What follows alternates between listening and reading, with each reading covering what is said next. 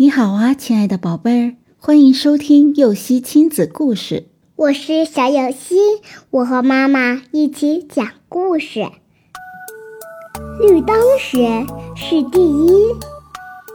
有一次，杰克和一个朋友乘出租车到一个不太熟悉的郊区去。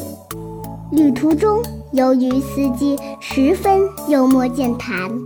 杰克和朋友都被他逗得哈哈大笑，大家有说有笑的向目的地前进，但不知道为什么，一路上连续遇到了五六个红灯，有时眼看开到路口要开过去了，却又碰到了红灯。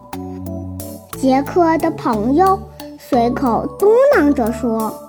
真倒霉，一路都碰到红灯，老是差那么一步。司机转过头来，露出一个很自信的笑容，说：“我倒是觉得我们很幸运。你看，绿灯时我们总是第一个。”宝贝儿，有的人面对等待时会不耐烦，只能看到消极沮丧的一面；而同样的情况，乐观积极的人。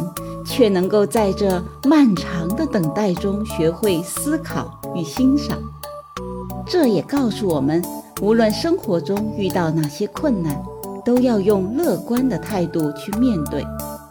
故事结束了，想听更多故事，赶紧订阅“游戏亲子故事”吧。